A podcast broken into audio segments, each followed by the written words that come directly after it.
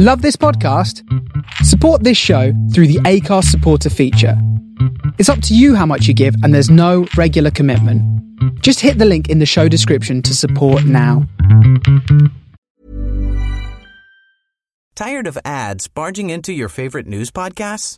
Good news. Ad-free listening is available on Amazon Music for all the music plus top podcasts included with your Prime membership.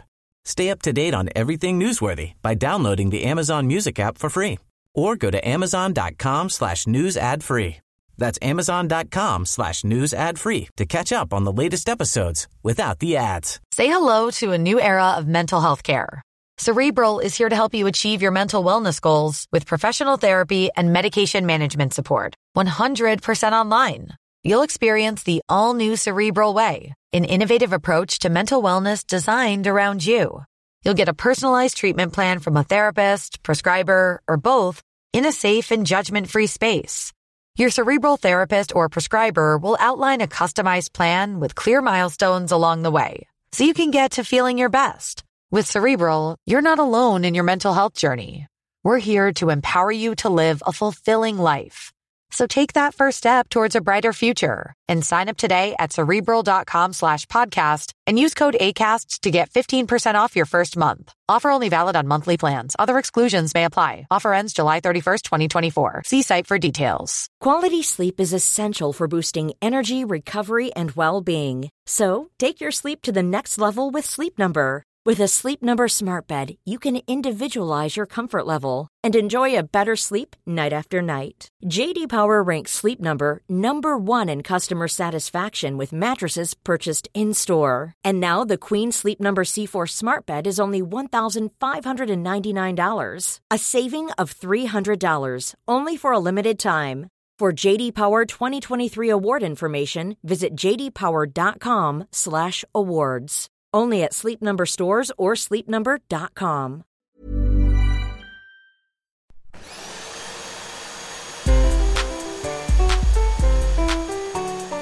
Welcome to Hoovering, the podcast about eating. I'm Jessica Fostekew. I love eating as much as anything else in the world, but also it sometimes brings me conflict, shame, and all sorts of other things that are rubbish. It's complicated and I think fascinating. This is a conversation with an interesting soul, not just about food, but about gobbling it up, or if you will, hoovering. Hello, wonderfuls. Now listen.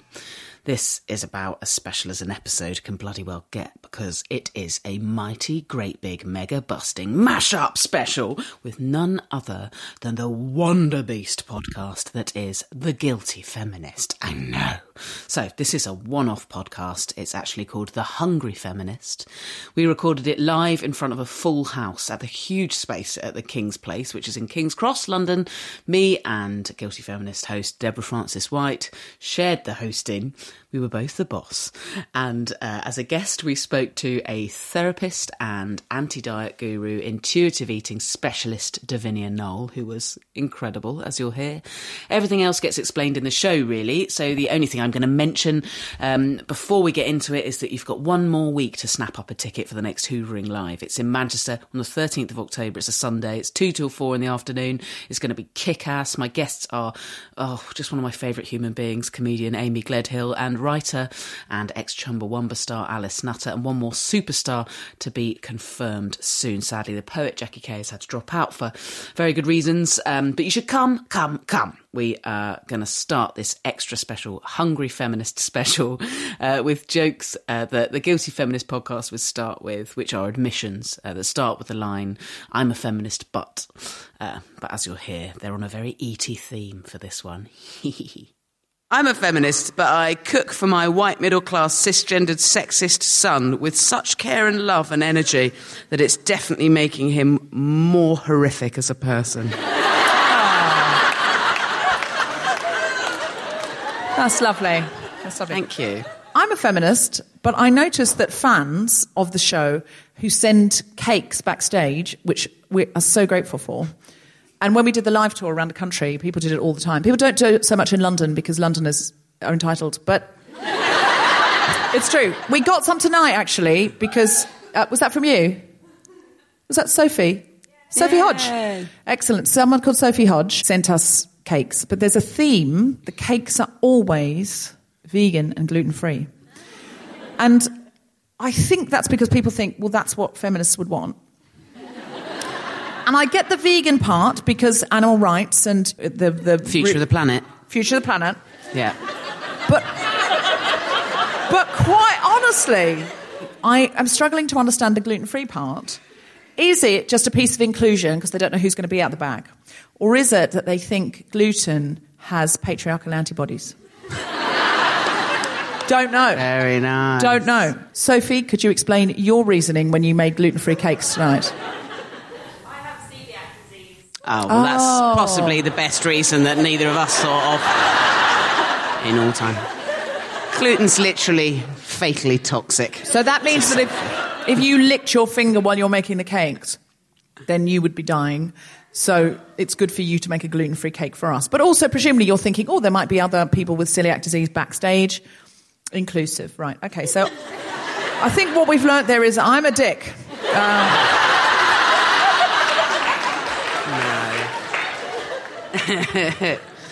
I'm a feminist, but I am a feeder. But at least I have the decency to also do it to myself.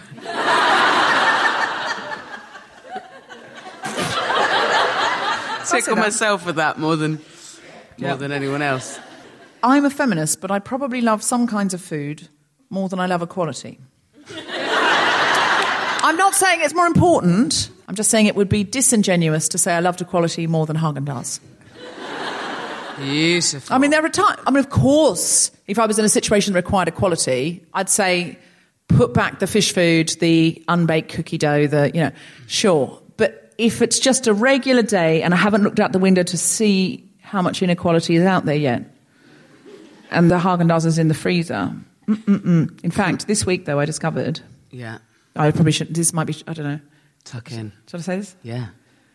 Oh, damn. I need to tell you about a new type of Magnum ice cream. Okay. Well, mine's a new kind of ice cream as well. Okay, great. I thought you were going to tell me about a new type of inequality. No.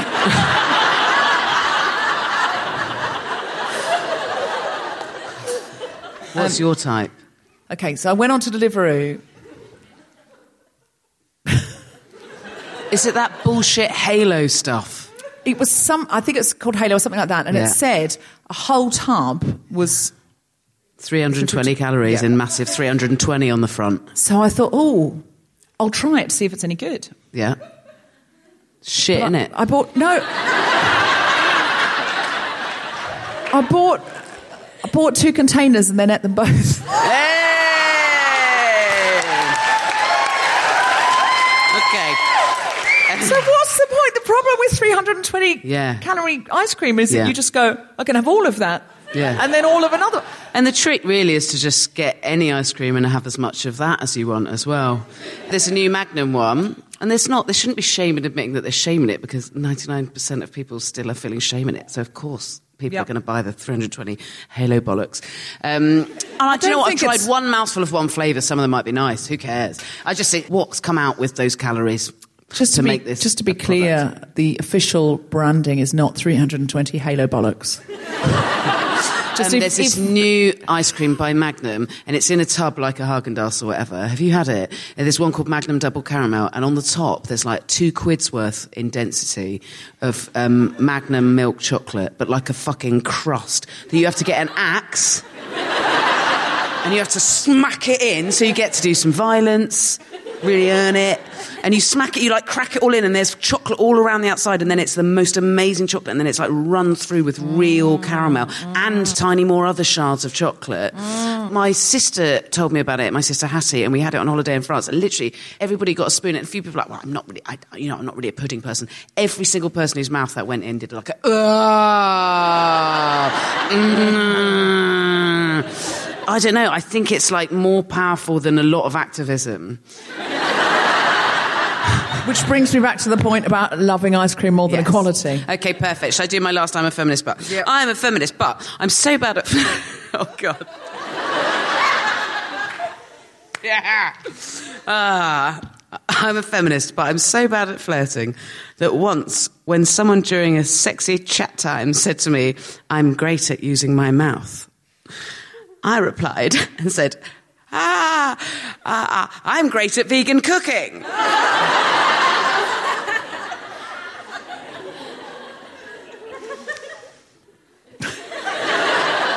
Was it meant to be an innuendo? No. I literally, it's the first thing I could think of that I was good at. Oh. Well, look, there's value in that. I'm a feminist, but we've just started a Guilty Feminist merch store, and I'm excited about the t shirts, and I'm excited about the hoodies, and I'm excited about the notebooks. Um, very excited about those. But Where's the I'm, a feminist but in this, Dave? I'm, uh, I'm most excited about the aprons that say, I'm a feminist, but I do love a good apron. yes, please.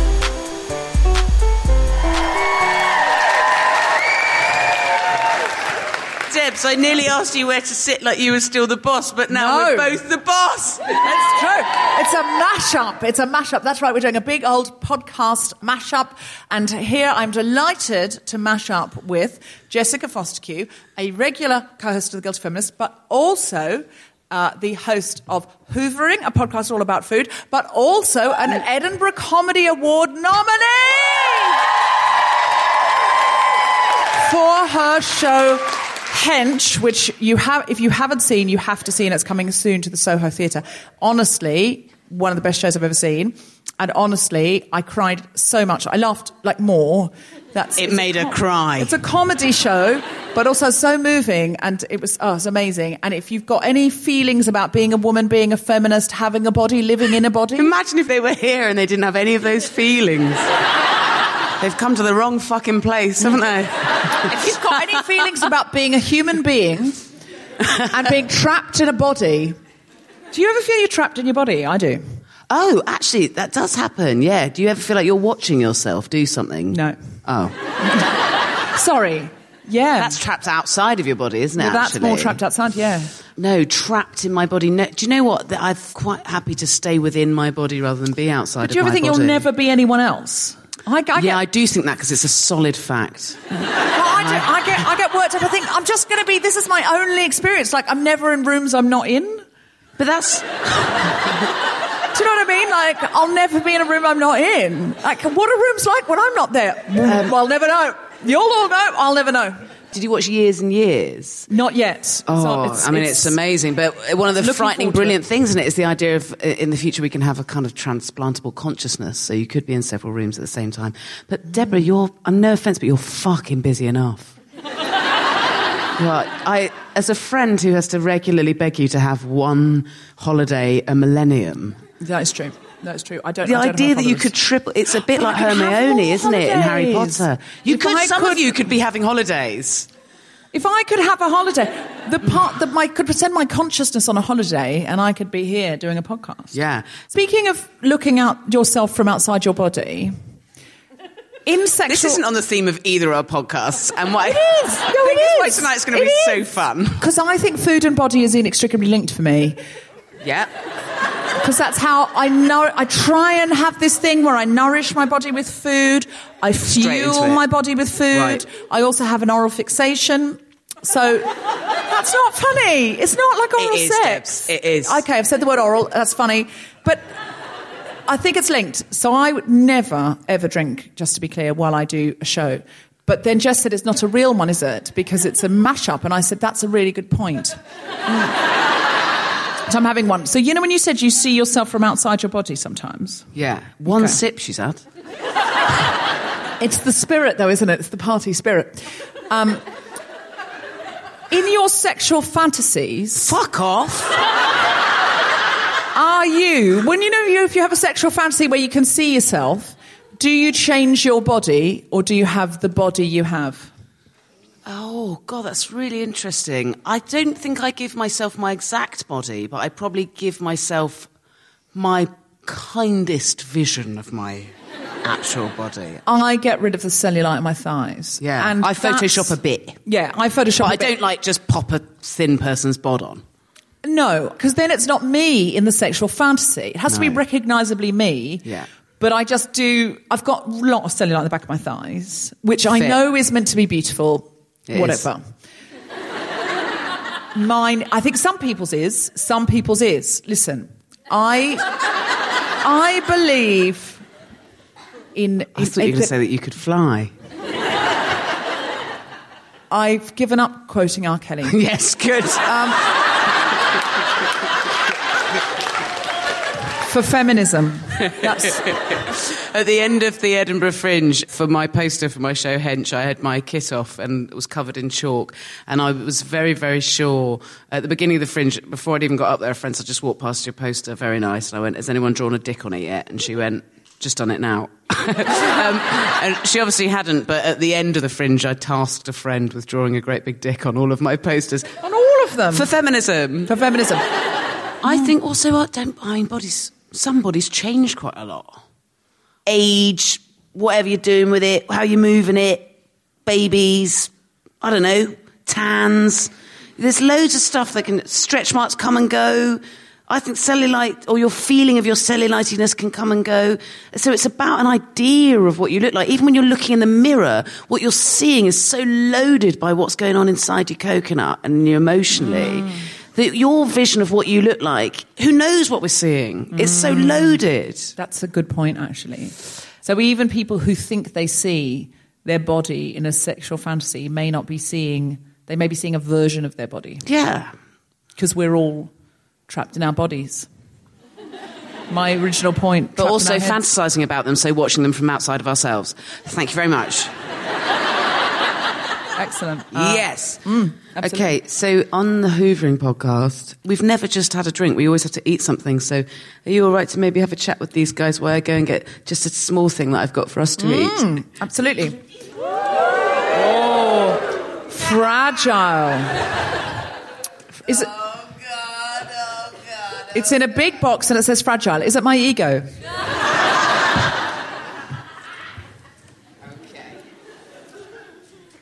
Oh, That's, that's sort of noise you hear on my podcast. if you're listening at home, Jess has brought out an enormous white box and taped around the side it says fragile in red letters. And she's now bringing out crockery and cutlery and uh, It's not as classy as your podcast, Debs. No, and she's now brought out an enormous bread knife and is now hacking the box open in a concerning fashion. Oh, she's ripping it open with both hands.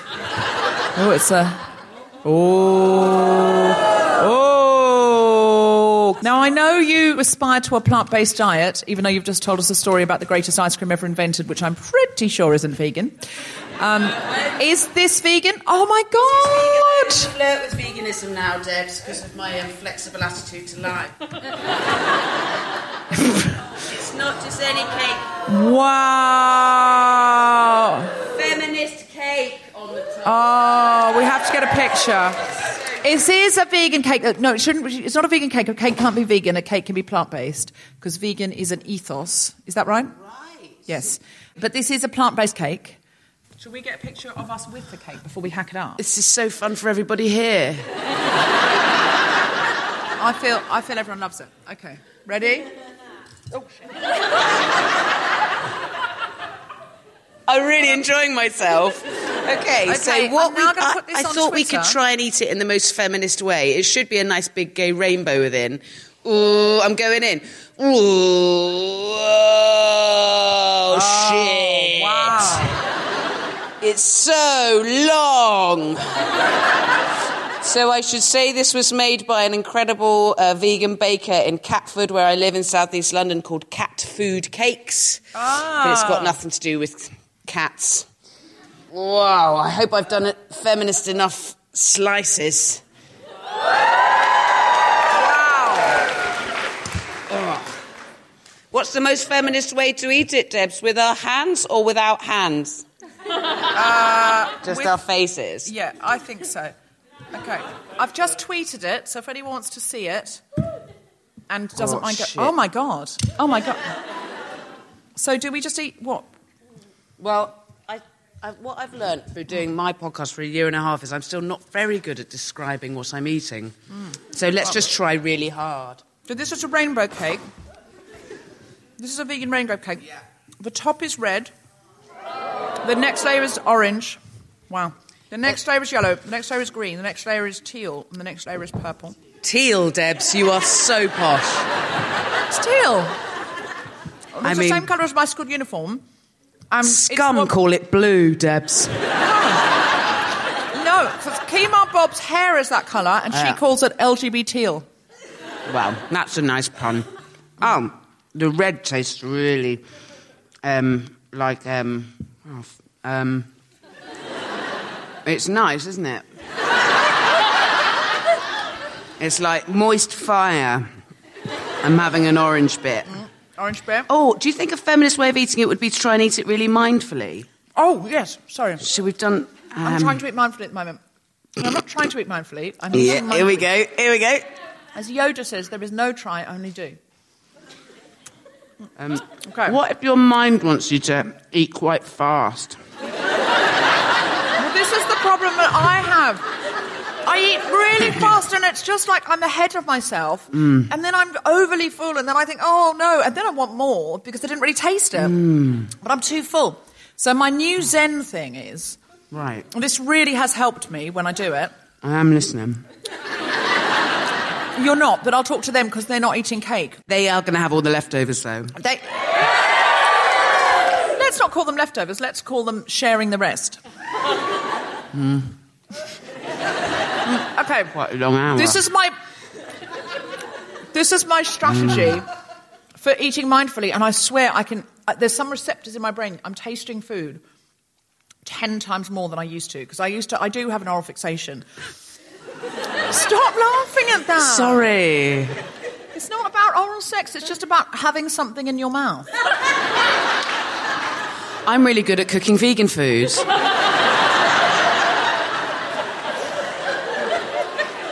So. This is how I have to eat food now. Not I have to, but this So is how how, I find it? it's delicious. Do you is- just do you have to um, see how slowly you can get it from your hand to your mouth? No, no. My action, if I were acting. this is top podcast comedy, Jess. Jess is. Jess To is. make Jess it a is- bit more Jess- worth it for the people that have turned up. I don't feel this is making eating food more enjoyable, Jess. You can't go to Brown's. Mason and eat like that. No. You can't sit there and have your scones like that when you're with your mum. I'm pretty sure I'm not allowed in there at all, Debs. I'm eating it obviously a lot more slowly than the other bits. It, ma- it definitely makes it more disgusting to listen to. I've learned that. I think I did taste it a little bit more, but I think because I'd already had to like imagine it for so fucking long, it made it taste a bit more. But, But, you can't go out on a date and be like, so what do you do? And then with a snail's pace. yeah, yeah, You've not swiped right on Tinder for that. no, Now, what I do, it's like an acting exercise. okay. So you know when you're acting, you have do you your pretend action. you're a tree? no. You know you have an action when you're acting. Say you have to find a pen. And you know where the pen is, so it's really easy because it's been hidden there by the props person because that's the play. Otherwise, if you really didn't know where the pen is, the play would go on forever. I did a law degree. Your mother must be so disappointed. Just gutted. gutted. So you come out and you have to, your action has to be finding the pen, not looking like you're looking for a pen, right? Right. Or your action could be um, wanting Gerald to notice you while you look for the pen, in which case you sort of bend over a bit and stuff. Gerald. So my Gerald! Gerald! I'm ah,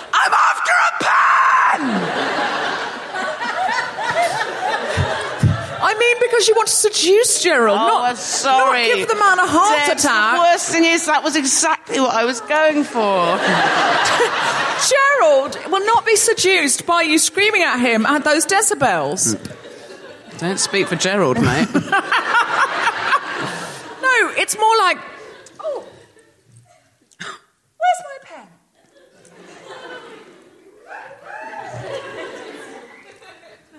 Where's my pen?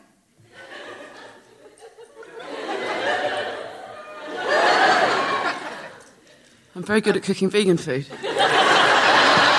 If you're listening at home, I was sort of, uh, I was, I was, She was, I was being real sexy over there. yeah, I was, I was just sort of popping down and you know, doing a bit of bend and snap. Exactly, I was doing a bit of bend and snap. Now, now, so my objective when I'm eating, and this has really worked for me, that I actually enjoy my food. Well, genuinely tell me it because I want to try and do it with the blue. okay, is teal. Oh, sorry. LGBT is. LGBT is stopping eating. So, so no, no, no, it's really good. No, no, no, no, no, no, you've misunderstood. It's because my action normally is how quickly can I get the next piece in? So it's like if I treat this like it's my last mouthful, suddenly it's like my brain receptors go, it's not, I know it's not going to be. It's like my synapses just suddenly, because I have a, no, it's not a bad thing. It's really good, guys. I need to convince you of this because when everyone leaves, if we ever have a dinner party or a lunch party, I thought it might be the last one. I'm telling you it works. Okay. When everybody leaves, if I have a dinner party, like the leftovers to me taste incredible. So if I go around the kitchen, sort of having little bits on my own, it's that bit at the end of Nigella Lawson where she sneaks into the fridge. There's no bit of cake that tastes better than when you're just having a, oh, just have a sneaky bit and you really relish it. Apart from these bits now. So, but, so when I decide, I'm not sort of going, oh, I'm stopping eating for the night. It's not like I'm doing that. I'm just going, I'm going to have this, then I'm going to Yeah. stop and see if I want any more. Yeah, yeah, yeah. So it's like this. I can do that sometimes if I'm already full. Hmm. So it's for now. But I do know it is good for It's you. for now I've done eating. And everyone. And then I have to decide, do I want more? I do want more. Yeah, great. Now, for Yeah, yeah, some yeah. reason, it makes me taste my food mm. so much more. Like, honestly, it tastes 10 that's times as vibrant in my mouth. That's amazing. And also, I can find I can stop.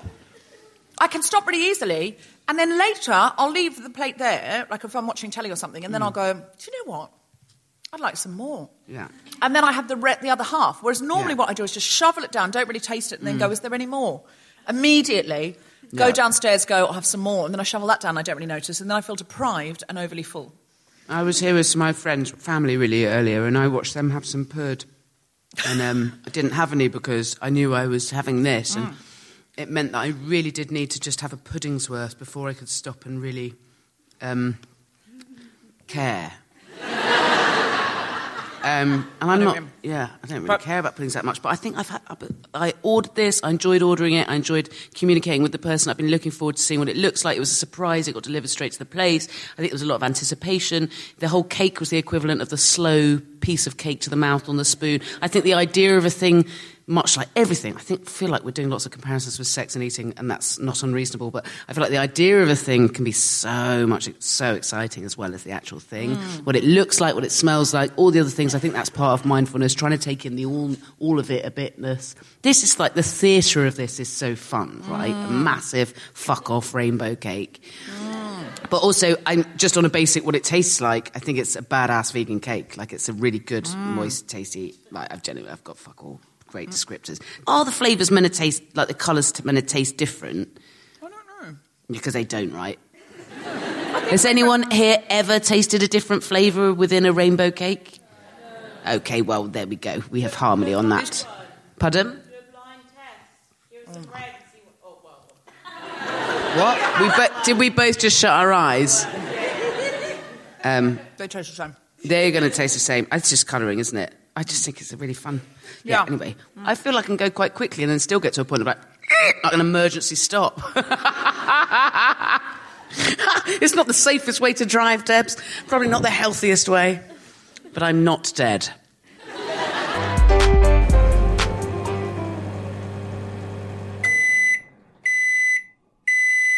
Mm, yum in my tum. Hey everyone, I've been on the go recently Phoenix, Kansas City, Chicago. If you're like me and have a home but aren't always at home, you have an Airbnb. Hosting your home or a spare room is a very practical side hustle. If you live in a big game town, you can Airbnb your place for fans to stay in. Your home might be worth more than you think. Find out how much at airbnb.com slash host. A lot can happen in the next three years. Like a chatbot may be your new best friend. But what won't change? Needing health insurance. United Healthcare TriTerm Medical Plans are available for these changing times. Underwritten by Golden Rule Insurance Company, they offer budget friendly, flexible coverage for people who are in between jobs or missed open enrollment. The plans last nearly three years in some states, with access to a nationwide network of doctors and hospitals. So, for whatever tomorrow brings, United Healthcare TriTerm Medical Plans may be for you. Learn more at uh1.com. Quality sleep is essential for boosting energy, recovery, and well being. So, take your sleep to the next level with Sleep Number. With a Sleep Number smart bed, you can individualize your comfort level and enjoy a better sleep night after night. JD Power ranks Sleep Number number 1 in customer satisfaction with mattresses purchased in-store. And now the Queen Sleep Number C4 smart bed is only $1,599, a saving of $300 only for a limited time. For JD Power 2023 award information, visit jdpower.com/awards. Only at Sleep Number stores or sleepnumber.com. Our guest today is a cognitive behavioural therapist and intuitive eating counsellor based in London. She's working to help people cut out baffling diet gibberish and develop harmony with food. Please welcome Davinia No! Yes. Hello, May. Hello. Well, come take a seat. Thanks for joining us, Thanks Davinia. for joining us, Davinia. terms like emotional eating and Mm. oral fixation and food addiction are maybe bullshit. but I don't know. Tell me. Emotional eating is a thing, but it's not a bad thing. Okay. So it gets demonized a lot, but there's actually nothing wrong with having a bit of cake if you're sad or you're happy. Yeah. There's nothing wrong with having sausage rolls at a party, you know, Yeah. because you're having a good time. Vegan ones. yeah, vegan one, vegan sausage rolls. But it is good to have loads of other things in your toolbox. Right. So to mm. call a friend and have some cake, or listen to a podcast Yeah. and have some cake, rather Yeah. than Rather So than you- just have the cake. So you should be always having the cake, but doing something else. So I thought you were going to say instead of having cake, sometimes have a podcast, and then sometimes go, no, I want a cake. I don't want a podcast, and other times go, I'm going to call a friend. But you're saying we should add cake to everything. I mean, I like her. I like Yeah. Davinia. I like. Um, would you mind giving us like a layperson's guide to what intuitive eating is? Because I, I talk about it a lot on my podcast, but I don't really know what I'm talking about. I'm a I don't either. Comedian. I, I feel like Um, I sort of do, but I sort of I've intuited what intuitive like the- eating when is. When you talk about intuitive eating, you're like, because deep down, if I really think about it, I want a bit of broccoli. And No, I like, do. bruh, I do. I don't know if that's helpful. No, if you really meditate, you I most of the time your body is asking for vegetables. That is not true. yes. Your body is asking to survive. Your body is asking for things rich in nutrients. Our Mm. bodies, maybe with stinking hangover, might be like, please give me a vitamin. I don't I've know. actually, when I try and tune into what I really want, if I'm hungover, it's always like chips and kind of carbs. Yeah. But if it's a regular Wednesday, I genuinely, generally do crave like I'm pescatarian. I'm not a plant-based diet person, but I try and cut out dairy and be sort of pesky plant-based. And I want fish. and I'll no because pesky no. ve- Anyway, whatever. do, yeah. Anyway, anyway, So I asked you a question, that. then we spoke for half an hour. I'm so sorry, um, Davinia. So sorry. Please tell us your wisdom. Okay, so intuitive eating is, I would say, a framework, a set of guidelines, and it's to help people trust their bodies again and get back in touch to what their bodies are saying. So, a lot of dieters or people that have disordered eating, we use external rules to tell us when to eat, what to eat, and it's about getting back in touch with your hunger, what you like, listening to your body, nourishing your body, really getting in touch and making peace with food and not demonizing food and seeing food as good and bad, taking away the morality from food. It feels like the morality in food things, not just the diet industry doing, doing that, it's more pervasive than that. Like there's a, uh, where I used to live in Ladywell in South East London, there's a, a cafe that did the most amazing cakes, but I was like, I'm not buying your cakes because there's a sign outside that always had some variation on, why don't you give yourself a treat? Or like, why don't you just have a little reward? Or like feeling like doing something naughty today and it's like, oh, kiss my dick. just Well- just say buy a cake. Do you want a cake? Have a Yeah. cake. Yeah. But it is. There's I an get what they're at the going for, but I feel like it's so deep in the psyche of all of us that it's a treat or a reward or sinful or naughty, and it's like, well, Mm. actually, it's just fat, sugar, delicious. but you know what I mean? It's fuel. It's a very, very energy-rich type of fuel. There's an advert at the moment which the tagline is "Now you'll have to find another way to be naughty." I suspect it's the awful low-calorie ice cream that I just had. Right. I did find a way to be naughty. I ate two buckets. So That's where those ice creams are a problem because Yeah. you know you're better off just eating exactly what you want and just enjoying it. yeah, I'm sure that's absolutely true. How though do I stop when I've really had enough and I know I've had enough and I know the next bit's not going to make me happy? I know the next bit. Okay, so I came the other night, really trying to be getting in touch with my hunger. Really trying. Yeah. I know this is probably more of a counselling session just between you and me. And I do enjoy. I feel a little bit sort of pervy being no, sat in okay. So the other night I came home and I've really tried to get in touch with my hunger and I do enjoy eating a lot more when I'm hungry and I really enjoy like waiting till I'm hungry and then really having something that I love and then stopping and like just before I'm uh, like full, properly full and then later thinking, oh, I'm hungry again. This is brilliant news. I can have some more. I look forward to it. But the other night I came in, I was hungry. Great, great news, great Yeah. news. But I was only a bit hungry and somebody, I don't know who, had left on the stove some rice with mushrooms and I thought, oh my God, I'm so lucky. So I scooped it out, stood at the stove, just eating it off a wooden spoon, delicious. And then I had had enough, so I walked away. And then, just as I was about to leave the kitchen, I just went back and I was like, You've had enough, don't ruin it. But my hand just reached just like, "Mm," and I finished it. And then I went upstairs overly full. So I, how? I feel like I'm understanding why you started the show by talking about being outside of your body, Deborah, because I don't think you realise that your hand is controlled by Yeah, but it your isn't. brain it isn't, and though. body. It isn't. How? How? And I need the answer now. How do I say to Gently, my feet Deborah and my hands with the guest. How do I say? what are you doing? Because my head knows. My head's like you've. Really enjoyed that, and you've had enough, and you'll feel really lovely when you go to bed, not overly full. What's that bit that's happening there? I need to know why do you need to stop? because because how shitty. happier. So okay, so if you why are you happier? Because I don't wanna lie Does your body feel that shit because you finished the rice and mushrooms?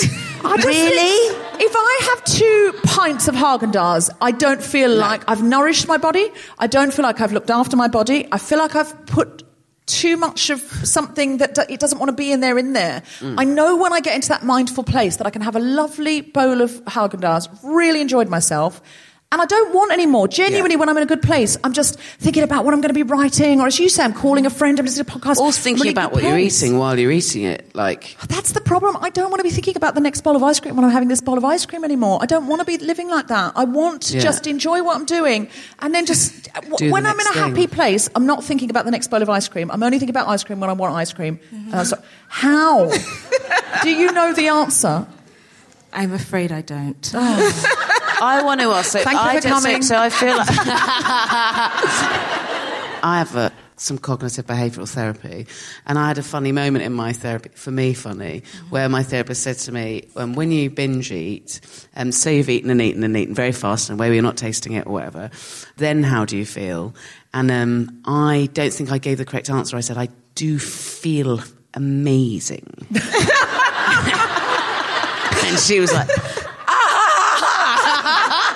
I think you're meant to be quite distressed by that, but other people can be very distressed by it, and obviously at times that's very distressful, and all the other symptoms of that. I feel like binge eating disorder is something that people don't talk about very often out loud because it's so loaded in shame compared to all other addictive behaviors and all other disordered eating because the other disordered eating involves a type of control, I suppose, or what's perceived as willpower or self restraint or poise or composure. And there's so much shame around it. Um, do you work with people in that situation? And have you ever, ever had anybody who found it made them very happy? Yes. um, Few. yeah, I do work with people with binge eating disorder, and you're right, there's a lot of shame attached with it. And I think that is to do with society as well, demonizing how much we eat, telling us what we should eat, shouldn't eat, how much.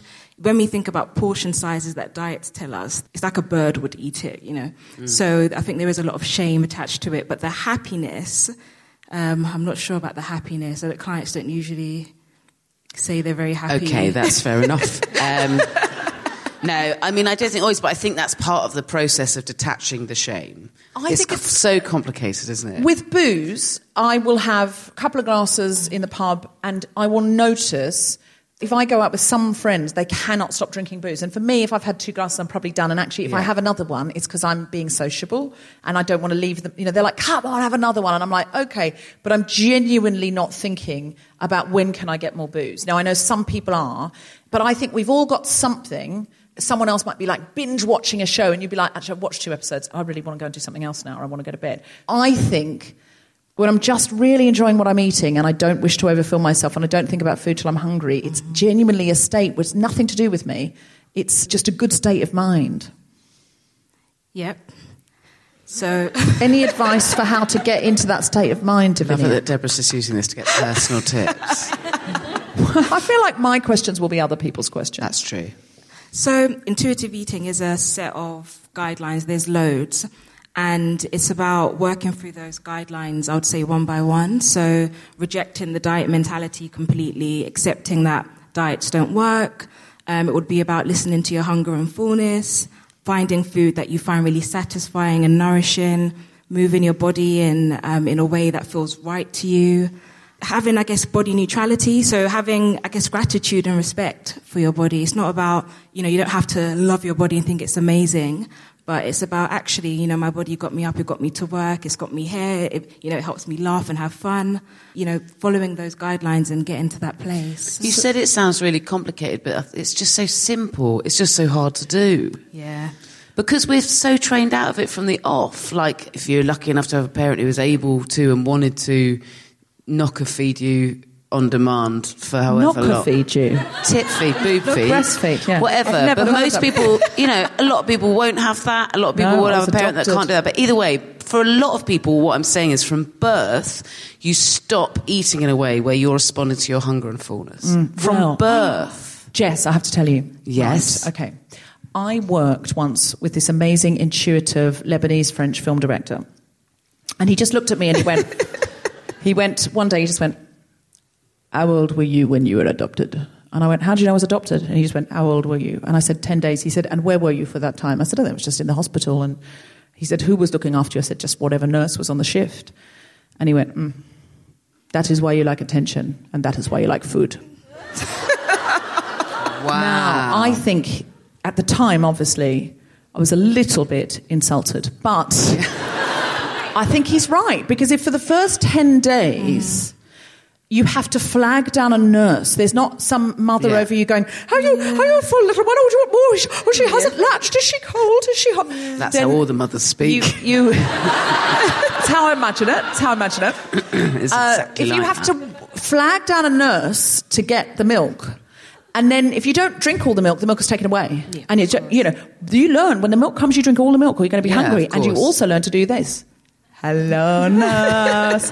and this yeah. is why I'm a stand up comedian yeah. who eats two pints of ice cream. you seem to have a lot of recollection for your when you were 10 days old about, about what happened. I've, I've, I've reimagined it. It's a fictitious version. I've reimagined it. That's what all memories are. That's how our brains work. True. We don't have like a file of facts. We recreate things from scratch every time we have a memory, so it's all bullshit. Um, I learned that from another podcast. Um, intuitive eating. So I want to know what you think as somebody who counsels people into an intuitive eating lifestyle about.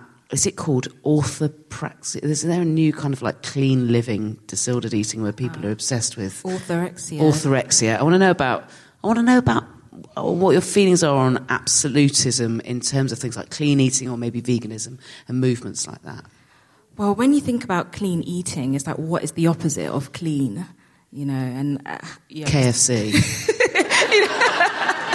I watched a documentary about how they make the gravy. So, oh. sorry. Oh gosh. and the opposite of clean is dirty, and, and often a lot of these really strict and rigid diets, they make a lot of people feel like they're failing. There's a lot of low self esteem attached to it There's a lot of good and bad, right and wrong, and it doesn't take into account what you actually enjoy and what you actually like. So mm. if we was working with someone with, with orthorexia, we'll really get in touch with what is it that you actually like? What is it that you enjoy? Um, helping them to be more compassionate to themselves and also getting rid of those food rules, like just getting rid of them completely, getting rid of, I must have this, I can have that, just trying to really talk back to those diet pesky thoughts that pop up in your mind. Mm. I think that some vegans would argue that our rights are not greater than the animal's right not to be milked or eaten. I think that is valid, and I do think probably in hundreds of years, should we survive from climate change, we will be looked back on as a terribly cruel society mm. because we did that. But we are still living in a world where it can be very difficult yeah. to stick to that, and we're also messed up in our heads about all of this stuff. I think when you get more plant based, you just have these problems within that. Almost. Sure, and also I think that it, you know it's as uh, I feel like that answer was amazing in the sense that you think about it in terms of well, what do you really want? And if what you really want is to eat in a way that's going to make you feel like you're doing something that's a nod at least to your feelings about animals and or the planet or both, mm-hmm. then that's going to make you feel good, right? If you chose the vegan thing and actually over time habits form and you do start to think, oh, I do want the thing. I remember you. Mm was it a conversation or a tweet or something? But I remember you, Deb, saying like, "Oh, I've." What's really nice is on a menu I've just looked at, and I've just genuinely wanted the, the vegan, vegan stew most. or something. Yeah, I was like, oh, that was really amazing. nice when that happens. Yeah. When that is the thing that you fancy most, you're like, so oh, good. best yeah. of both worlds. Get the smugness and the tastiest thing. Yeah, but then I, I think what the tweet said. I've just done hot yoga and then gone to a cafe, and what I really wanted most was the vegan casserole. So don't think your dreams can't come true and you can't change. You too could go to the moon. oh God. because no, I was being sarcastic about myself, but I was basically oh, going. God, I like, thought you were active influencing. No, mean like I've changed so much that you right. could go to the moon if that could be me. Because when I was younger, I you know I wanted meat and cream cake and to lie down. but that was have also been fine. Yeah, but I'm happier when I move my body. And I think oh, yeah, that's, yeah. I've got to be honest about that. Yep. I wasn't happy being sedentary. Yep. Things hurt. I felt tired all the time and it depleted the quality of my life. And now, you know, not everybody can move and not everybody has the luxury of being able to pay for yoga yeah. or do the kind of exercise they like, or they've got three kids and walking to school and back with them is hard. And, you know, yeah. but I'm not in that situation. So yeah. for me, I feel like moving makes me happier, but sometimes it's easy to lie there and be sedentary and be miserable. Yeah. Oh, uh, it's no shame in saying that moving makes you happier. No, Me no, too. I'm just saying. I'm just saying, like, there's sort of like, oh, but you're being good. No, I'm being. Yeah, I'm not being I'm making good. myself happy. I'm being actively compassionate to myself and making myself happier. Yeah, but um, I mean, if you're listening, we're all having a really good nod. I agree. Like we are. It's yeah, whatever. You know. I think ultimately it comes down to that thing of like, if something makes you extremely sad, try to do that less. Mm. it's diets for me made me so sad. Was so sad. And then, anyway, if something makes you very happy, yeah, just sometimes it. it. takes effort to do the thing that makes you happy. And I don't know why, as human beings, we're so determined to do things that actually ultimately make us unhappy. But do you wonder effort. about this, guys? Do you ever think that sometimes we do things that are destructive, mm. and you know, smoking, recreational drugs, laying around for ages when you know you should have got up and I don't know any of those things that we do. And I feel like that's gone right back to the earliest kind of uh, human we've ever known in existence. There were ways of getting druggy things out of plants and drinks out of mm. booze, and mm. like we've been getting fucked up through food or drugs or booze forever. Yes. yes. And do you think that's part of our humanness, maybe? And if we didn't do it, we would be superhuman. Davinia, over to you we did not find something to intoxicate us, would we be superhuman? Probably not. Oh. I'd say, I'm sorry.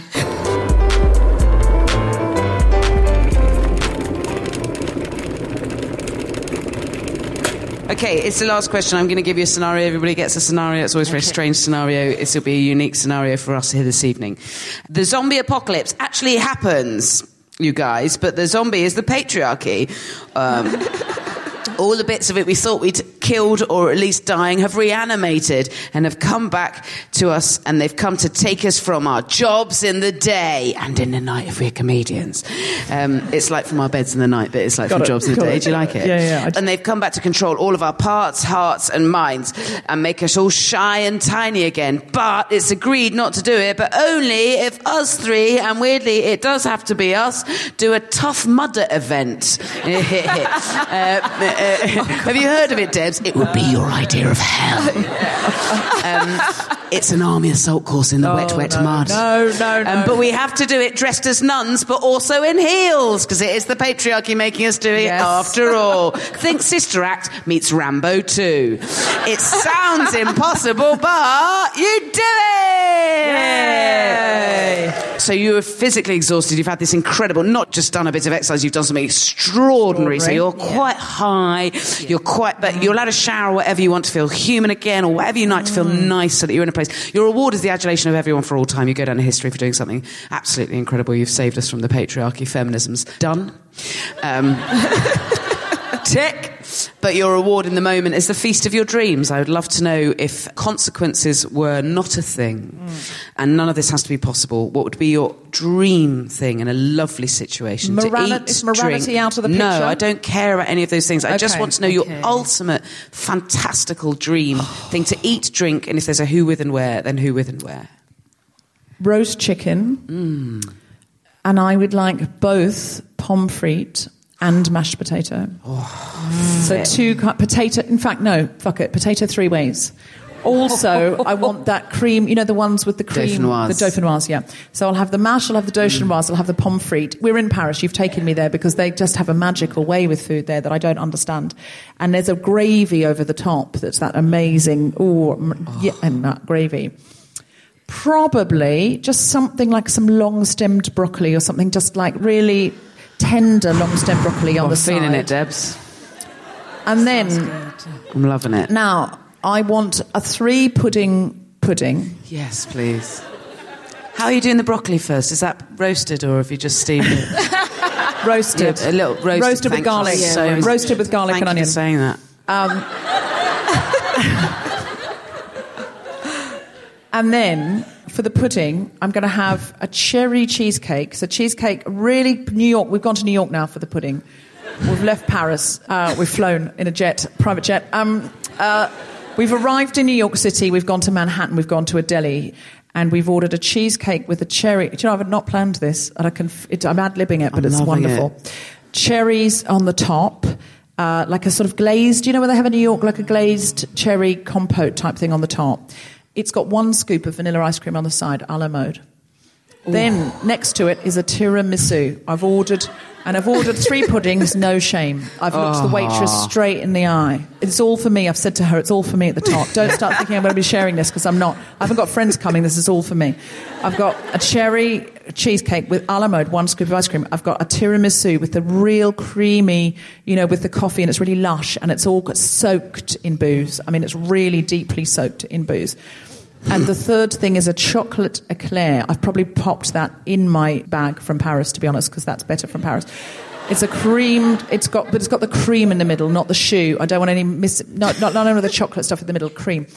And then I'll eat that very slowly with a spoon, and I don't want anyone to talk to me or distract me. This is my time now, Yeah. and I will have all of that, and then a chocolate mint at the end Yeah. after dinner, after eight.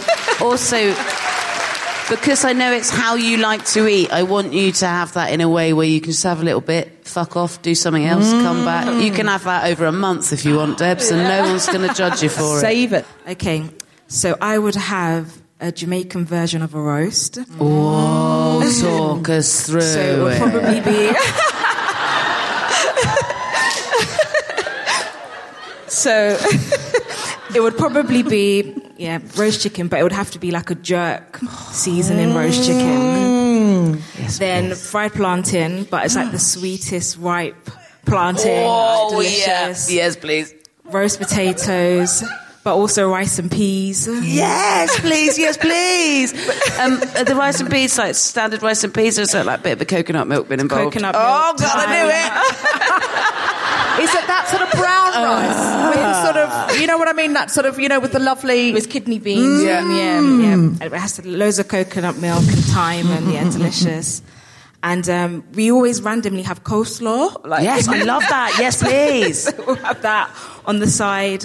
And then for dessert, I love cakes from Konditor and Cook. So I would. so this, this some info. Yep, Lara's waving. yeah, curly whirly. Curly exactly, yeah. So what's the curly whirly cake from It's, and for Cook? me, it's like what a real red velvet should have been. Ah. what So- red velvet would have been if Would it could have been. Yes, if it could have been. In another life. yeah. when it was looking at itself from somewhere else, but also not controlling its own hand. It's how a and red trapped inside itself all at It's once. how a red velvet cake imagines itself in its sexual fantasies. curly whirly. And um, and a and a standard apple crumble. Because, Sweet. Yeah, 'cause I just like it. What are you going with it? Custard, um, ice cream? Definitely not Halo top ice cream. No cream. Halo top. screw Halo. Oh, you know, have you found another way to be naughty? Or how about I kill you? Uh, We've converted her, haven't we? Custard, but the Custard, custard, yeah. you get in the fridge. Mm. Ooh, oh, cold, fresh custard. Yes, yes. Yes. So yeah. Chicka bow wow. brilliant chicka, chicka, chicka, idea. chicka bow wow. Thank you so much. I think these two are the best answers I've ever heard. I mean, they've certainly They got to be up there. really Top five, lovely yeah. stuff you've picked.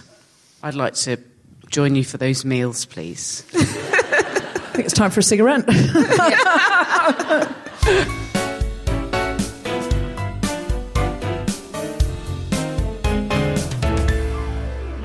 Davinia, have you got anything that you are working on at the moment that you would like to plug other than just yourself as a CBT therapist? So I do, I guess I'll call it micro blogging on Instagram. So Cool. check me out. It's the Diet Boycott.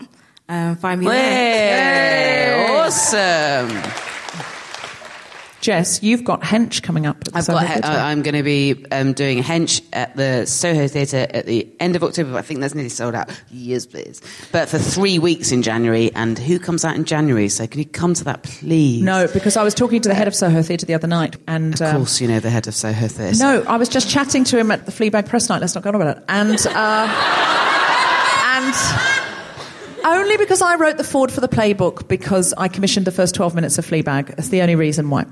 Now, he said your show's selling really well. And uh, Oh, yeah, so uh, I would get in quickly if you want a ticket to Hench, and you do want and a then- ticket. And then to if you're listening to this anywhere that that you can't get to London from, I'm touring it from February and hopefully not just in the UK. Mmm, delicious. Do you have time for one question? Mm. yeah, I think intuitive eating sounds incredible. Like that's like the ideal. How do you approach that when you live in a society that values thinness and commodifies thinness everywhere? Like all your friends who are feminists and they like they're like yeah blah blah blah, but they're also like oh we shouldn't do that. That's Yeah. guilty. That that's bad. That's good. Like how do you live a life when you're not you don't want to be the preachy person that's like that's not good or bad or whatever how do you like just just live life generally when you like it's everywhere That is such a good question because it's really, it is really hard. And I think all the people that I know that I've tried to adopt intuitive eating is or finding other people, you know, that are on the same path as you. So I do have friends and family who are heavily, you know, dieting and I don't want to be that person that's like, that's wrong because, you know, everyone has to find their own path. But I do, you know, Instagram's a really great tool for finding people that are all different shapes and sizes. And I think that's what we need to do. We need to widen what we see. Um, we need to start having different body sizes and colors and shapes on TV.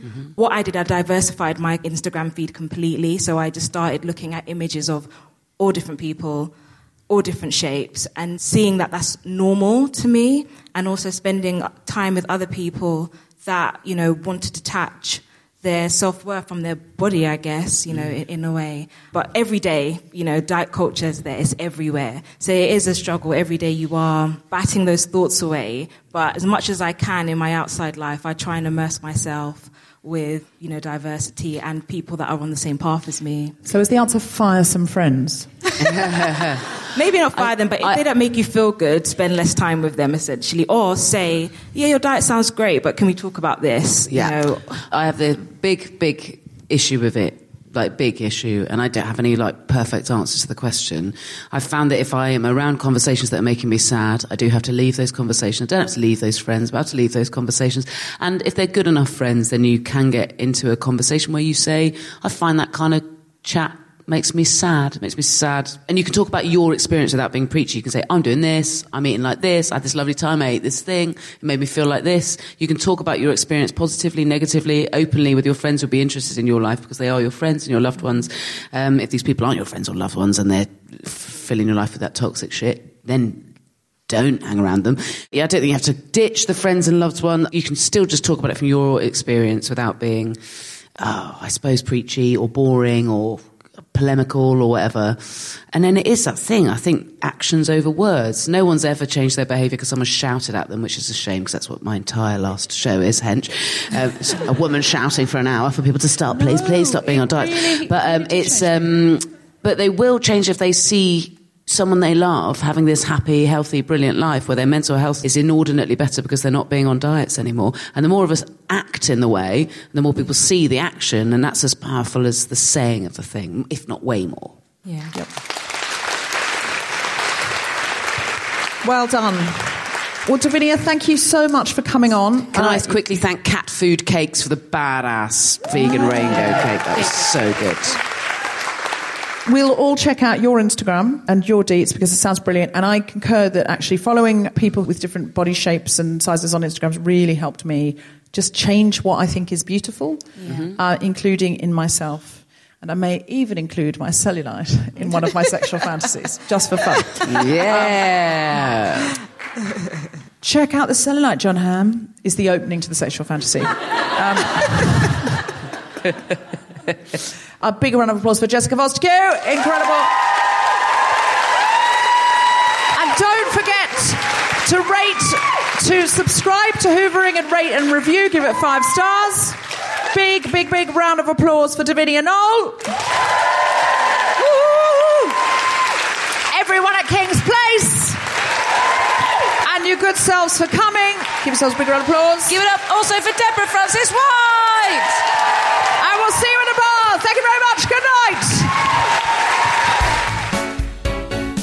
have been listening to The Hungry Feminist with Jessica Fostekew, me, Deborah Frances-White, and our very special guest, Davinia Knoll. The recording engineer was Chris Sharp. The producer was Tom Salinsky for The Spontaneity Shop. Music was by Mark Hodge and Mike Greenway. Thanks to Zoe, Sally, and everyone at King's Place, as well as all of you for listening. For more information about Jessica Fostekew's Hoovering podcast, go to jessicafostekew.com. And for more information about The Guilty Feminist and our crossover podcast season, go to guiltyfeminist.com.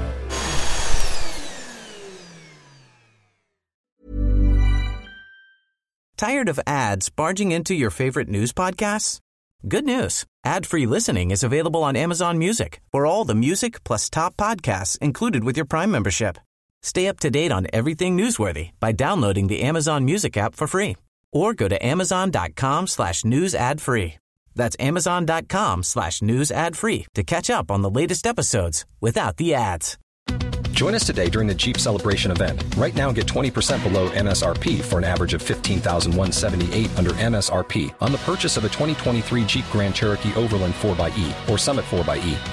Not compatible with lease offers or with any other consumer incentive offers. 15,178 average based on 20% below average MSRP from all 2023 Grand Cherokee Overland 4xE and Summit 4xE models in dealer stock. Residency restrictions apply. Take retail delivery from dealer stock by 4 1. Jeep is a registered trademark.